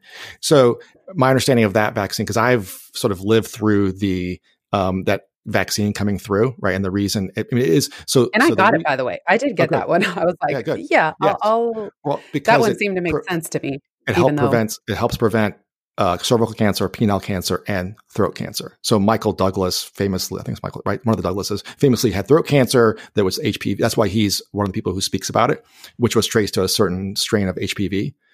Um, so yes, so uh, the right, so it's not going to get all of the HPVs, that are out there. They still exist, but what you're doing is it's been shown that it will prevent, in this case, you know, sexually active people as they get older if you vaccinate them before adolescence. Because it actually, what's interesting about HPV is when you give it, actually um, dictates how good of a response you have. So if you give me a 52 year old the HPV, vac- HPV vaccine, I will have some response to it, but it's not as good as they've shown kids, I think, under the age of 14 or 15, especially around 9, 10, 11, 12, a much better response for antibodies. And so it seems kind of weird when you, as a pediatrician, when you're talking to a parent saying, we're going to give this vaccine that, yes, prevents cervical cancer in girls, penile cancer in boys, and throat cancer in, in all humans because of these HPV, and it's sexually transmitted. They're like, but they're right. not having sex. Well, yeah, got it got it. But this is the time period when you're here, and studies have shown that this is the time to give it because as you get older, you're not going to mount as a good response to the vaccine. You're just not going to have that response. So there's, so it's probably more than we need to talk about. I know you didn't think you'd be talking about STDs HPV. and HPV. But, but I think I was like piece. 26 when the vaccine came out, and right. uh, maybe a little younger. No, maybe I was 22. I don't know. It came out in 2006. That sounds about right. Yep of course, there's a part that feels good. Like, okay, I'm getting this vaccine. I'm older than maybe even is ideal, But all right, at least it will protect against something. And maybe yep. you have the mindset something is better than nothing, and protecting four out of 14 cancer causing right. strains is something. But just look at that there's a hundred strains. It's just right. interesting. Here, here's the piece that still gets me. I feel like COVID in the US has been such a shit show.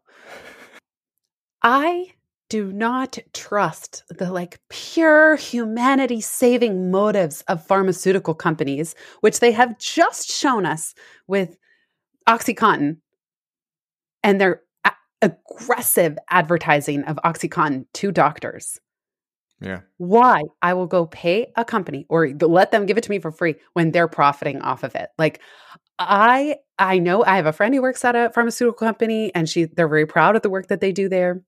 So I'm not trying to judge like the very good work that's happening, but I have to say that watching the opioid crisis epidemic, it is also an epidemic in the US unfold. I'm very angry even talking about it now.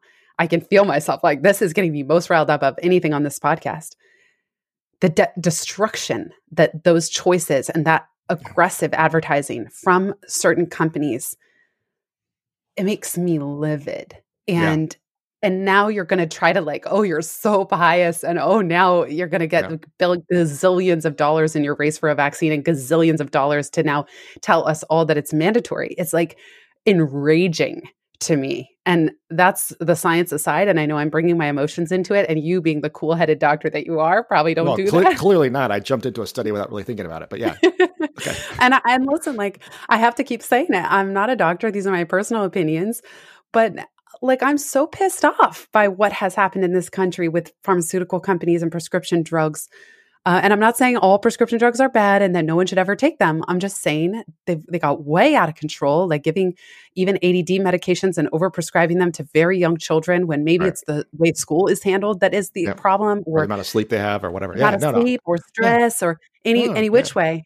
I'm not disagreeing with you at all. I think that you are saying what most people say in, in that same and in that same survey. Sixty percent of Americans do not trust pharmaceutical companies to look out for their best interests right? And the, and the, and there's been a very storied and problematic recent past, and, and, and all kinds of different you know stories we can tell. You're hundred percent right, and maybe so so saying what you say, what you're saying, and seeing look at the survey data, maybe that's the reason why just yesterday, I think it was yesterday, before yesterday, they've come out and say we're going to make sure that we have very stringent so initially they said, look, we don't care about the politics. We're going to do the studies like they should be done, right? That was the first wave. Now they have a second way of saying, because I think they're looking at and hearing exactly what you're saying is like, we understand, I think, you know, not saying exactly, we understand people don't trust us. We are going to make sure that before we release this, uh, we do a great job. And then you have the FDA saying, we're going to make sure that we've raised the bar for this vaccine for an emergency use, um, you know, order. So, uh, so yes, I do not disagree. I think there's a lot of of reasons why people should not trust pharmaceutical companies, right? Um, my personal experience that I want to share is that as I enter this trial, the physician who, and I didn't, I mean, I sort of knew the, the group of people who were doing this, the physician who set me down and went over my consent, I know quite well. And he I had a, had a good conversation. The nurse that was helping with the trial also and talking to me about stuff. There's a, I don't need to go into details, but personal connection through family and friends with my daughter. Like people in my community are doing this. And it wasn't until I prepared for this podcast that I start reflecting on that I'm trusting people because I don't know all the details. I don't know everything behind this study, but everyone who I met, I had a personal connection. And I know that hundreds and thousands of people are not going to have that same connection.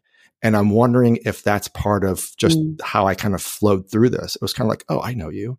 And oh, you know my family. Yeah. And like, oh. yeah. And that's really powerful. It's people you know, like, and trust. And and you're a doctor, so you feel equipped. Not only are you a doctor, you're a pandemic expert, like pandemic response expert. So you probably on an instinctual level feel equipped to even make a decision like this. Yeah. If this vaccine, so folks, if this vaccine does end up not working or not being viable, it will not be a surprise to me. Is there any downside to you physically other than you might get COVID from the vaccine? other than my arm really, really hurt. to the Is there any other potential risk of a yeah, vaccine I mean, think, that isn't yeah, I mean, that isn't? Yeah, I mean, so they've done the so they've done the safety trials, the phase one safety trials, which you know came out okay. The interesting part is that we're this was a combined. We're actually collapsing phase two and phase three. So you go from tens of people to test to make sure that it's safe. You know, so that's the first round, and then you start having the second sort of uh, of thousands or hundreds of hundreds of thousands of people phase two. And then phase three is much more your efficacy trial. So you, you kind of go from small amount of safety to a larger amount of safety and you start collecting some efficacy, which is important, but you don't know the true efficacy, meaning the placebo controlled, meaning that some of the patients will not, some of the test subjects won't get the vaccine, some will. And then you follow them out and see if you actually protect, if there's a statistical significance between the placebo and the, the drug you're testing against whatever you're trying to look for, right? It, there has to be some statistics behind that, right? So we're kind of we sort of mushed two and three together. That does bother me. I have to be honest with you. That when I figured out that it was a two and slash three trial, I go, okay, I would felt a lot better if I was in phase three because I know they've done all the safety part. So yes, is there a small piece of me that worries about it? Uh, yeah, but I know that that risk is likely to be very very low because it's been given um, to hundreds, if not thousands of people already. So yeah, there is risk to me. Well, and if we if we go to the spiritual place, like again, your heart, your heart, your heart, and your your your gut, your your inner voice said do it. So it's like that was actually because you're a doctor, because you're an expert in this, you have thousands of data points that had you probably leap yeah. when you did. Yeah. And uh, I just want to highlight for listeners one of my favorite conversations of all time on the Pivot podcast is episode 83, pivoting from working in the morgue to the ministry with former forensic pathologist Dr. Thomas Andrew. And he was so shocked by seeing what was happening in the morgues with opioid deaths that he pivoted to the ministry. And I hmm. think by now he Dr. Dr. Thomas Andrew, if you're still out there listening, uh, I think he's almost getting ready to graduate and finish his ministry program, if not already. And uh, we've kept in touch ever since that interview. And oh, it's just one of my favorites of all time. So that's 83 if you want uh, even yet another perspective from the end of life on this. I do want to say is because as as a brown person in America, knowing that um, people who belong to the same ethnic group as I do are being affected two to three times more than the rest of America. Uh, part of me, you know, also feels it's like, okay, I do know the science. I do this is probably okay. I know they're having difficulties. In fact, one of the reasons they've gone for th- that the, the companies have extended the the um, sample size is because they're not getting enough minorities to sign up. So I think there's if if uh, if you look at minorities, the amount of tr- mistrust for for oh, this oh, yeah. study is significantly and with more. good reason too, because the the outcomes yeah. for minorities through uh, traditional uh, medical practices is is stark. It's, it's they've done a lot of research on that too. Yeah, the disparities are huge. The disparities in care and outcomes. I wanted to ask you because you had mentioned something. I had asked you, Evan, what's the word on the street on vitamin D? I keep hearing people, in addition to other things to keep our immune system strong, like working out, getting sleep, eating well. I've heard vitamin D thrown around so much this year. Can you either debunk that or uh, delighten? How can I give a D word for enlighten us on the importance? And the reason I brought it up is you mentioned it may be the case that those with darker skin have uh, it's more difficult to get vitamin D, but certainly for all of us that spend a lot of time indoors. And I'm curious just how much time do we need outdoors to get natural vitamin D and do supplements even work? And is this even relevant in the COVID 19 conversation? Yeah. So let me walk back that a little bit. So, so we think about vitamins sometimes as they're like these inert or inactive compounds, right? And that they don't have, that they do like, oh, they do this thing. We should have all the, and we should take our vitamins. And vitamin D is very interesting in that it's, um, it is a, actually like a ster- it's a steroid. It's actually a uh, it is um, it, it's it's so active most active and what we people think about most often is on the bone. So it, it allows your um, your gut to uh, absorb or reabsorb uh, the calcium that you eat but also at the bone level, there's acts at the bone level for there because your, your bones are actually constantly remolding themselves. It's a it's a living tissue. It doesn't. It's not like a like a building where the you know they build the building and that's it. It stands there and it's okay.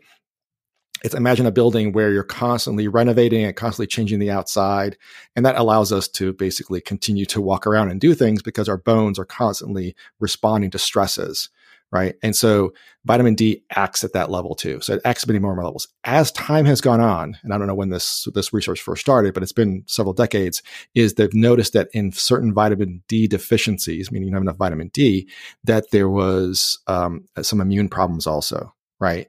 And um, as you mentioned, people who have dark skin, one of the reasons we have pigment in our skin is to protect us from the sunlight so that we don't burn um, from the UV rays. But actually vitamin D gets converted. There's a vitamin, there's there, you make vitamin D and you convert it to its active form, like through your skin and through your liver. It's again, I'm not going to go into the details, but there's your skin as an organ is very important in your ability to produce active vitamin D. And it goes to liver and, and changes from there too. So liver injury can affect your, vit- your vitamin D level. And then dark skin is almost protecting you from the sun, but also you able to make less vitamin D. So if you're outside, if you're a dark skinned person who has through the millennia been outside, you make plenty of vitamin D just from being outside. In fact, you need to protect yourself at some level to get burned.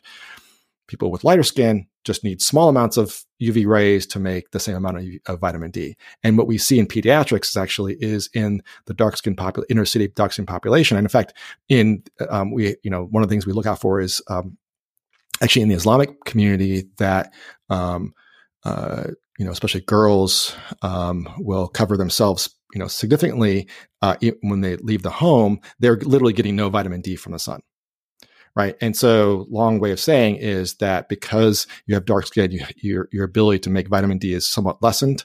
And if you spend less time outside, you're gonna you're gonna make even less vitamin D, and it does have a role in your immune function at, at your different uh, T helper cells, and go into a lot of details. But there is a level at the level of the cellular immunity that vitamin D has. So yes, vitamin D will help you fight off infections, all infections, not just COVID, Jenny. And so, in fact, even Dr. Fauci is like, oh, I take vitamin D, right? So, but it's not the cure. It's not something. It is not. Um, it just allows your immune function to your immune system to function properly, if that makes sense. Can supplements even work? Or because I, I, mean, you hear so much about supplements yeah. and their efficacy or not, and even certain brands or not. And then if someone wanted to do it the natural way, how long would they need to spend outside? And is it at certain times of day? So it's difficult, especially in the northern hemisphere at this time of year, to get enough sunlight, unless you're literally out there all day long. Um, so it would have to be all day. yeah, for some. It can't even be an hour. Like if you're out there an hour. yeah. That, uh, I, so there are tables somewhere. I'm sure you can look up that tells you kind of like how much sunlight you need to have. But the problem is that that um, if you think about vitamin D as a leaky bucket, right? So you're constantly kind of losing vitamin D, kind of constantly have to kind of replenish it. And if your bucket is already kind of not full at all and it's already leaky, just a little bit of sunlight isn't going to make the difference, right? You need to actually do replacement vitamin D therapy. That's this one article, not vetted, okay, uh, just an article. How's that for a source? Says to maintain healthy blood levels, aim to get 10 to 30 minutes of midday sunlight several times per week. People with darker skin may need a little more than this. Your exposure time yeah. should depend on how sensitive your skin is to sunlight. But you think it's more than that, probably. Yeah, I, I, well, again, I'm, I'm not. This is not my area of expertise. So my concern would be if you're vitamin D deficient, that's not going to be enough. Well, there is an article someone had the same idea as me that's called Vitamin D Myths Debunked. And it's from Yale Medicine. So I'll at least put that in the show notes or I'll at least have you review it, Michael. But I, probably Yale has a good word on this. yeah, absolutely. Yeah, no, I believe it. Yeah. So, so just in general, because I mean, I think that it's just hard for do that. So, I'm getting from my perspective, we we you know, we do several times a daily uh, allowance for vitamin D in kids who are vitamin D deficient, and it's just you, you look if you take it every day, and you know, kids are in school, like kids aren't not are just not outside as much as they used to. So it's you know I think it's hard for for us as physicians to say yeah yeah just go outside because there is that threat that I'm having someone go outside and expose their skin to UV which does cause cancer. It's just complicated. It's not easy. Nothing is easy. I got to ask you about that. Is spending Yeah. 30 minutes in the sun several times a week. Like I I think there's a sunscreen conspiracy of like why why not buy and put on this product on your skin that smells horrible every single day for the rest of your life so you don't get cancer. Like again, call me a quack, that's fine, but I just think Yeah. who's benefiting from telling me to slather this thing on my skin before I leave the house every single time otherwise I'll get cancer. That just seems a little extreme. Yeah. So yeah. So I uh, again, it's not a matter of expertise. I just you can disagree. You yeah. tell No, no, no, no, no, no. I'm, I, I, I'm. I'm I just always like to ask. I'm a questioner. Yeah, and Gretchen no. Rubin's core tendencies. I'm like an upholder questioner. oh, yeah. I just always question who's benefiting from this. And so much research gets debunked like 10 years later, 20 years later. It's just hard not to question Yeah. it in the moment. Well, what we do know is that fair skinned individuals that have had long periods of of UV exposure have damage to their skin, which lead to both um, non-cancerous and cancerous skin lesions. Um, we, that's that that's not that's not debatable.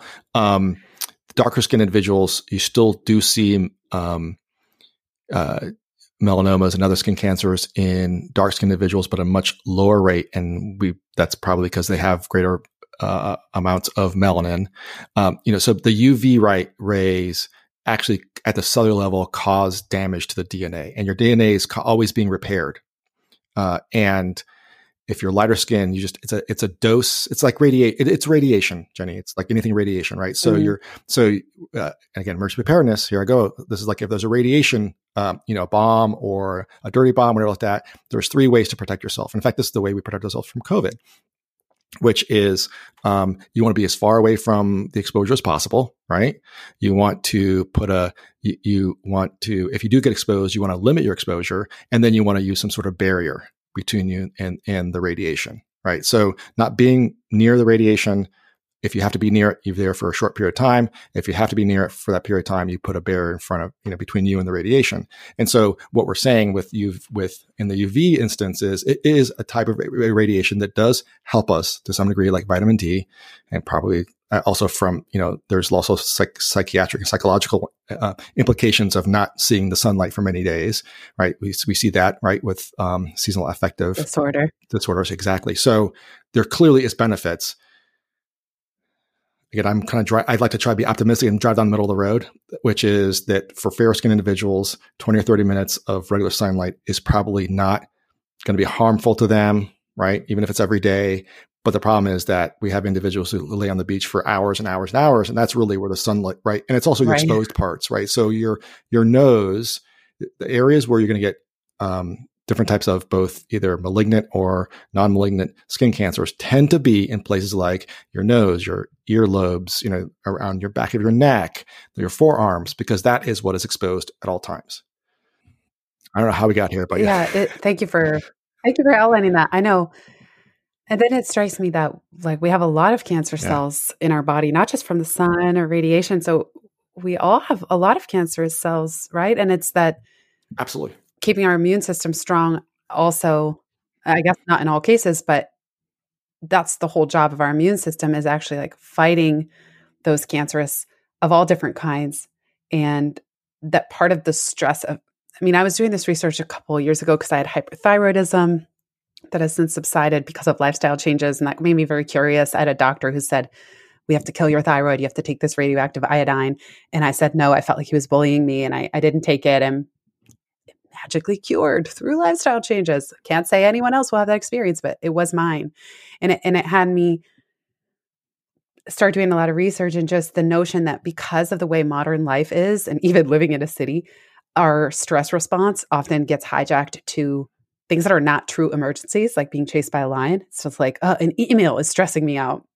A contract renewal is stressing me out, whatever. And and that that moves our body's immune response to short-term non actually life-threatening threats but we feel that they are and i think the statistic at that time is like 100 a day Yeah. or you know some insane amount and then that's what is hard because your body stops doing the long-term preventative care for things like cancer and I, and I think part of 2020 i guess to bring it back to the pivoting around a pandemic conversation i do think look what's happening in 2020 we're completely rethinking the way we work and the commute and the offices. And uh, you know just so much has actually it has called into question. And this is now really i think a, a positive is this radical reimagining and saying was that working for me?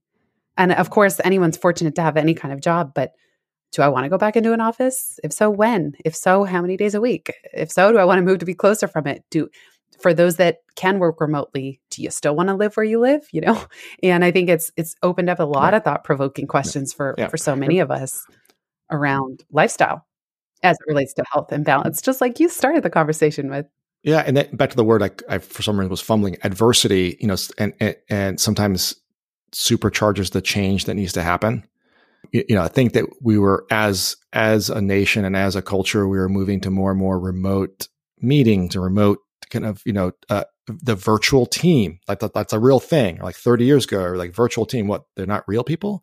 Right? So now there's lots of literature around leading virtual teams and you know i mean part of it was offshoring a lot of different types of work and how do you put that together? How do you put those products together? And, and people started understanding that because the time space continuum, it was very expensive to have people travel across the country for one hour meetings.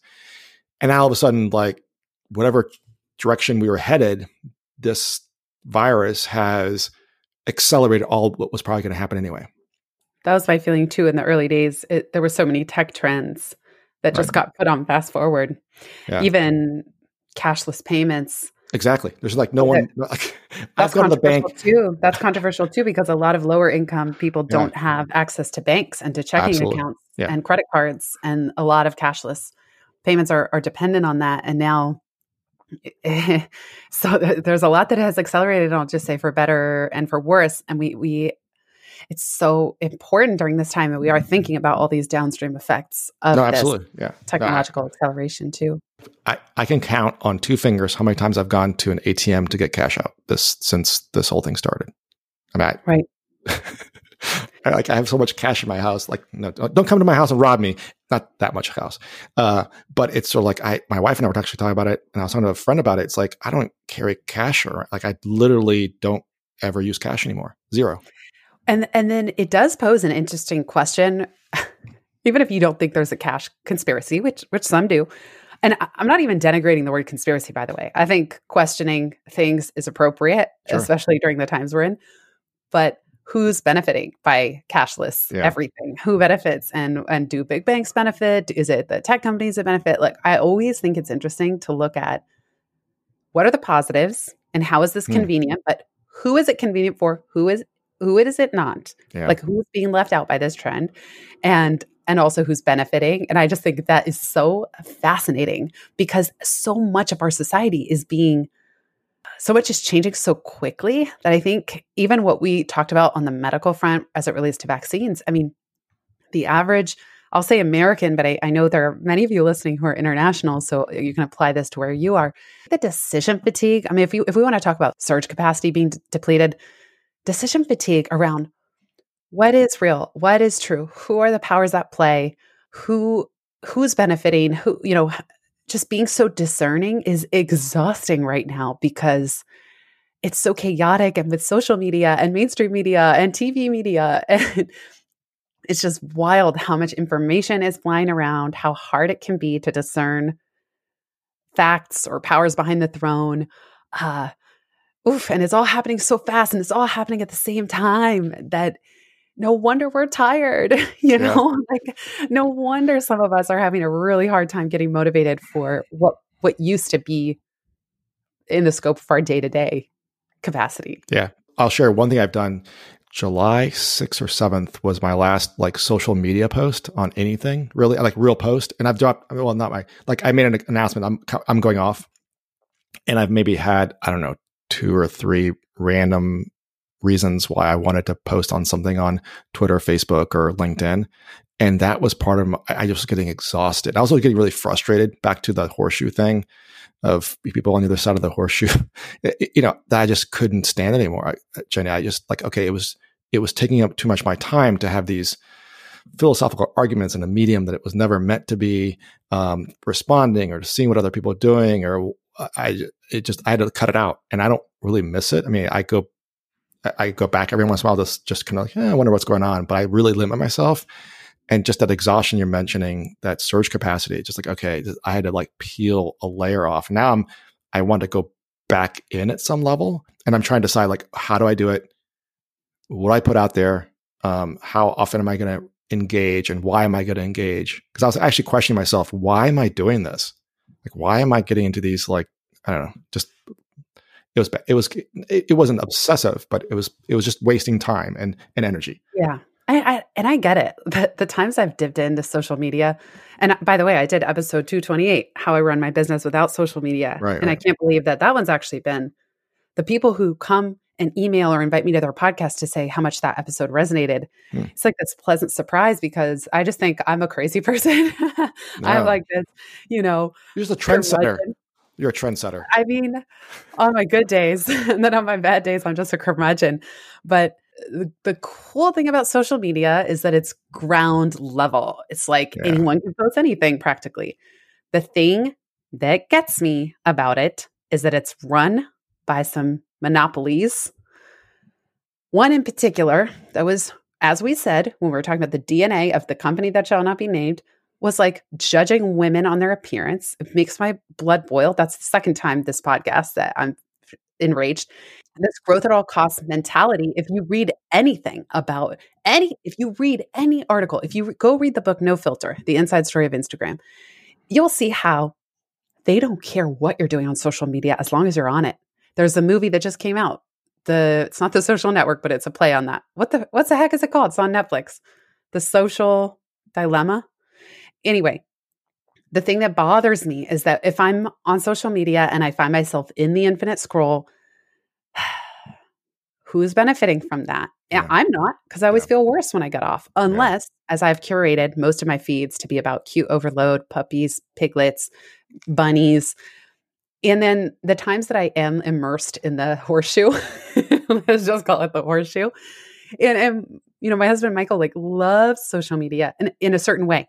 He loves it for deep research and he will go all the way around the horseshoe. He will go to the depths of mm. every element of the horseshoe and he'll surface memes for me and things that some of it makes my head explode and then some of it is like fascinating and yeah. so i have to kind of take the good with the bad on that front too of just being a, a secondhand consumer right um, secondhand social media oh my gosh we can coin this term michael it's like a secondhand it's like it's like secondhand smoke right so you're like the second exactly. yeah like yeah. secondhand social media but i don't like the feeling. That's all I can say. I mean, you can leave it there. I'll, I'll, put the episode in the show notes that if anyone wants to listen to 228. But I think what you're saying is so important is that the self care is to pause anything extraneous right now and notice do you miss it?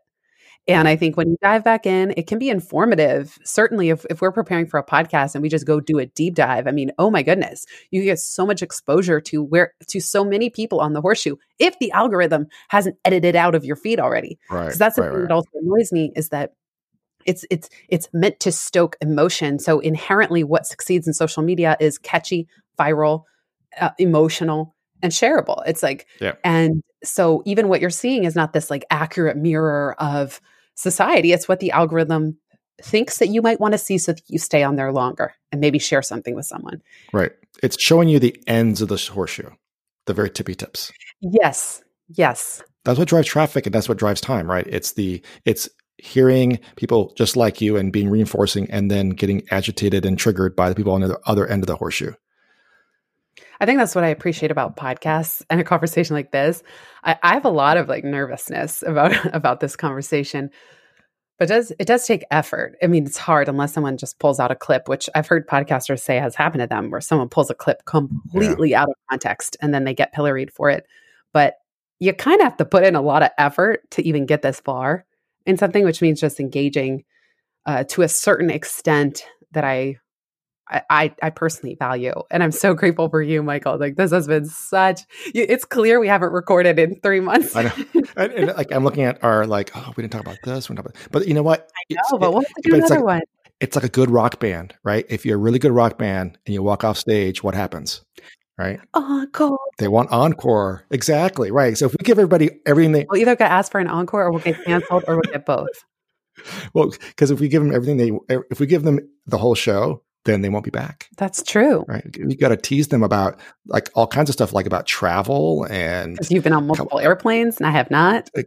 Oh my gosh, I could. We could definitely talk about that and talk about. Oh, anyway, I don't want to give it. I don't want to give too many teasers because then we'll be give some teasers. You know, like I've learned. Oh, oh, okay. We'll talk next time. We'll talk about travel. We'll talk about Tenet as it relates to would you go to the movies? Because that's what I wanted to oh, ask yes. you. So yes, we're gonna yes, put a little teaser. So travel, yeah. Tenet.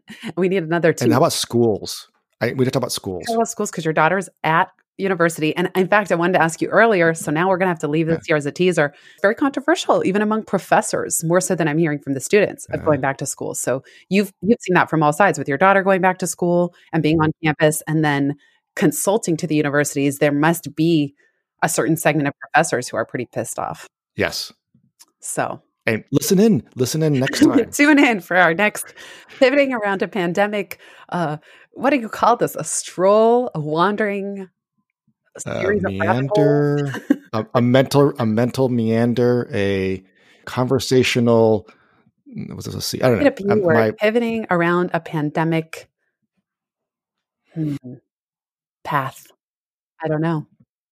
Dr. Michael J. Consuelos, another epic conversation for the book. See, look, we're getting better at this.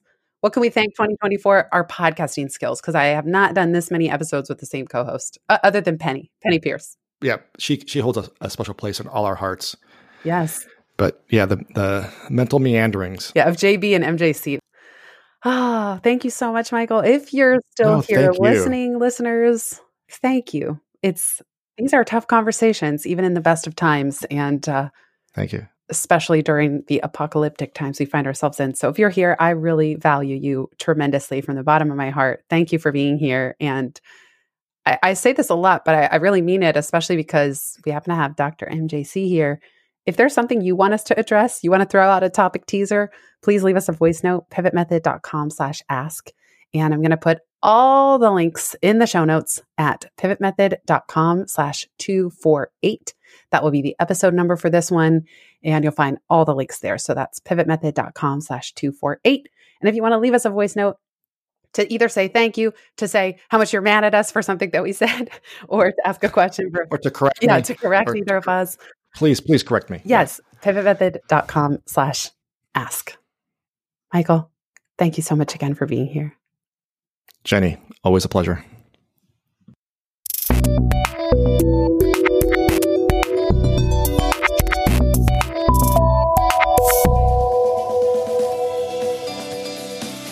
So much for listening to this episode of the Pivot Podcast. Make sure you don't miss an episode or my insider tips and templates by signing up for Pivot List, a curated twice monthly newsletter where I share the inside scoop on what I'm reading, watching, listening to, and the latest tools I'm geeking out on.